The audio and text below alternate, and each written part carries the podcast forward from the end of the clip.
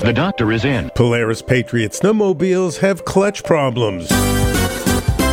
The Consumer Product Safety Commission and Polaris are now recalling Polaris Patriot 9R Matryx Pro RMK, Patriot 9R Matryx RMK Khaos, and 2022 Patriot 800 Matryx RMK Indy and Switchback snowmobiles. The drive clutch components can loosen, leading to crashes and injuries to the driver and to bystanders. About 5,100 snowmobiles were sold in the U.S., and about 2,433 were sold in Canada.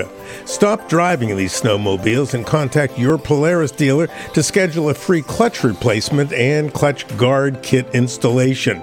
If you need more information, you can reach Polaris at 1 800 765 2747. Dr. Howard Smith, Health Reports. From Boston, the medical capital of the world.